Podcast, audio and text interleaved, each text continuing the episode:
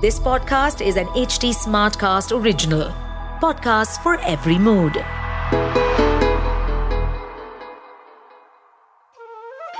चित्रकूट के घाट पर भई संतन की भीड़ तुलसीदास चंदन घिसे तिलक देत रघुवीर चित्रकूट का नाम सुनते ही श्री राम और माँ सीता का स्मरण हो उठता है ये वो पवित्र भूमि है जहाँ भगवान श्री राम ने अपनी पत्नी सीता और भाई लक्ष्मण के साथ अपने वनवास के चौदह वर्षों में से ग्यारह वर्ष छह महीने व्यतीत किए थे।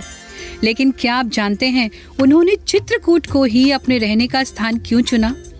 इस प्रश्न का उत्तर जानने के लिए मैं आपको लेकर चल रही हूँ चित्रकूट, जहाँ मंदाकिनी नदी के तट पर रामगिरी पर्वत पर स्थित है रामगिरी शक्तिपीठ, जिसे राजगिरी और शिवानी शक्तिपीठ के नाम से भी जाना जाता है।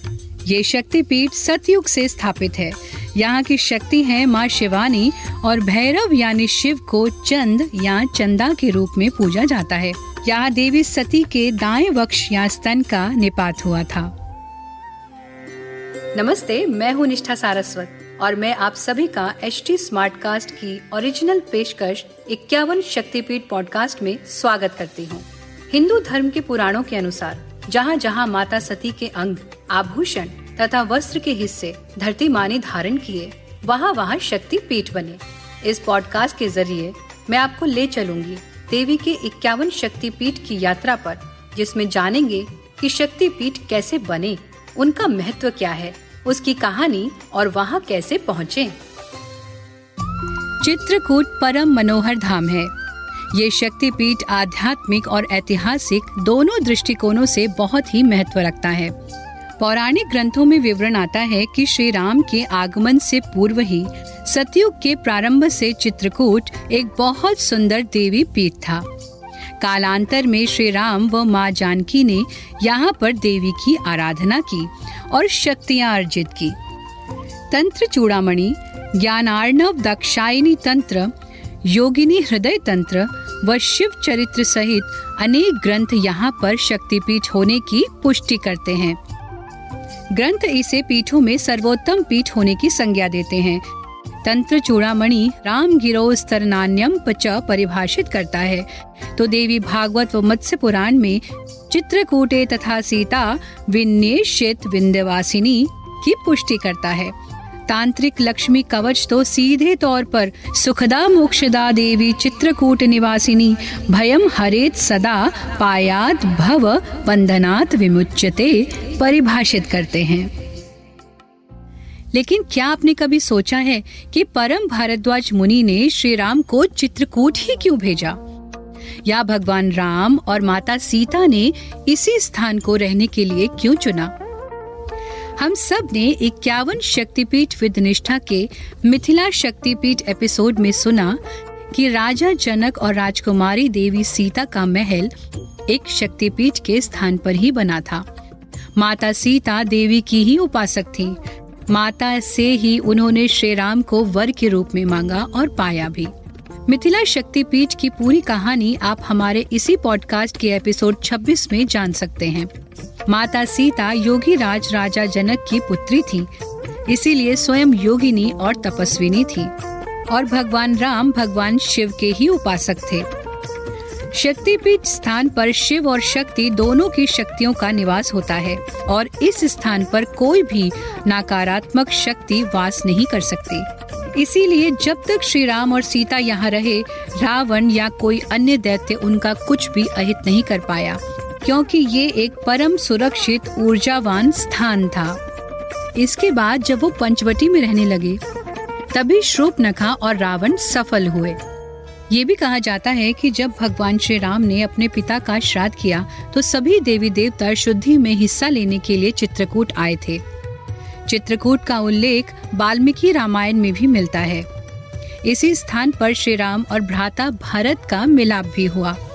इसीलिए ये शक्तिपीठ आध्यात्मिक और ऐतिहासिक दोनों दृष्टिकोणों से बहुत महत्व रखता है। कालांतर में महर्षि अत्रि, सती अनुसुईया दत्तात्रेय, महर्षि मार्कंडे सरभंग सुरीक्षण जैसे कई संतों के आश्रम भी इसी स्थान पर थे। चित्रकूट की पावन धरती पर ही रामचरित मानस जैसे अमर कृति लिखने वाले गोस्वामी तुलसीदास जी ने यहाँ कई वर्ष व्यतीत किए।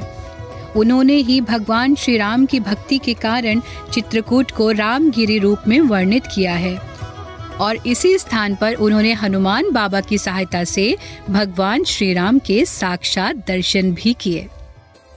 आज भी गुजरात के ब्राह्मण वर्ग के लोग विवाह के बाद वर वधु को यहाँ देवी के चरण स्पर्श कराने के लिए अवश्य लेकर आते हैं। ये स्थान अत्यधिक धार्मिक और ऐतिहासिक महत्व रखता है। और देश के विभिन्न हिस्सों से भक्तों द्वारा इसकी पूजा की जाती है। उत्तर प्रदेश की राजधानी लखनऊ से 238 किलोमीटर और लगभग पाँच घंटे की दूरी पर चित्रकूट में मंदाकिनी नदी के तट पर रामगिरी पर्वत पर स्थित है रामगिरी शक्तिपीठ। यहाँ माता के दक्षिण स्तन का निपात हुआ था। चित्रकूट शब्द का अनुवाद कई आश्चर्यों की पहाड़ी के रूप में किया जाता है। और ये स्थान वास्तव में अपनी प्राकृतिक सुंदरता, पौराणिक संघों और आध्यात्मिक वातावरण के साथ अपने नाम पर खरा उतरता है। कहते हैं कि ये स्थल इतना खूबसूरत है कि ये प्रकृति एवं ईश्वर की देन है। मंदाकिनी नदी के किनारे ऊपर पहाड़ी पर मंदिर स्थित है। सीढ़ियाँ चढ़कर भक्त मंदिर तक पहुँचते हैं। ये मंदिर बहुत ही प्राचीन है, परंतु आज भी अपनी भव्यता का एहसास कराता है। रामगिरी शक्तिपीठ मंदिर की स्थापत्य शैली पारंपरिक भारतीय मंदिर डिज़ाइन को ही दर्शाती है। इसमें जटिल नक्काशी, अलंकृत स्तंभ और सुंदर मूर्तियाँ हैं, जो विभिन्न हिंदू देवताओं और पौराणिक दृश्यों को दर्शाते हैं। मंदिर परिसर एक विशाल क्षेत्र में फैला हुआ है। जिसमें विभिन्न देवी देवताओं को समर्पित कई मंदिर हैं। इस मंदिर का गर्भगृह अत्यंत अद्भुत है। इसमें माता काली की सुंदर पिंड रूपी प्रतिमा स्थापित है, जिसमें माँ के मुस्कुराते हुए मुख के दर्शन होते हैं।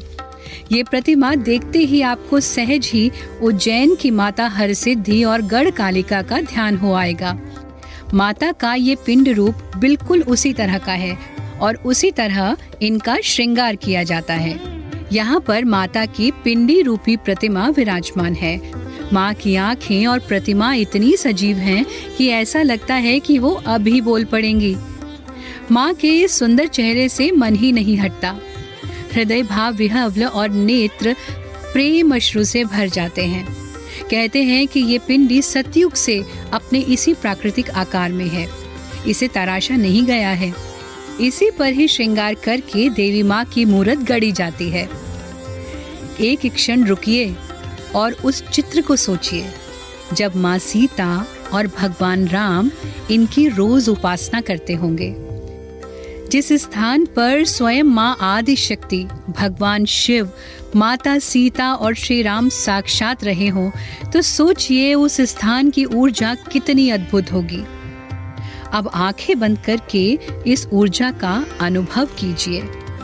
कहते हैं कि ऐसी कोई मनोकामना नहीं है जो यहाँ पूर्ण ना होती हो।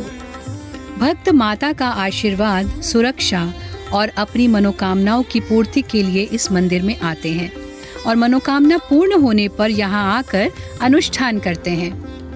ऐसा माना जाता है कि रामगिरी शक्तिपीठ में पूजा करने से आध्यात्मिक विकास, समृद्धि और समग्र कल्याण होता है। इस मंदिर में नित्य देवी पाठ और यज्ञ होता है। मंदिर परिसर में विभिन्न मंदिर और धार्मिक संरचनाएँ शामिल हैं, जिनमें से प्रत्येक का अपना महत्व है।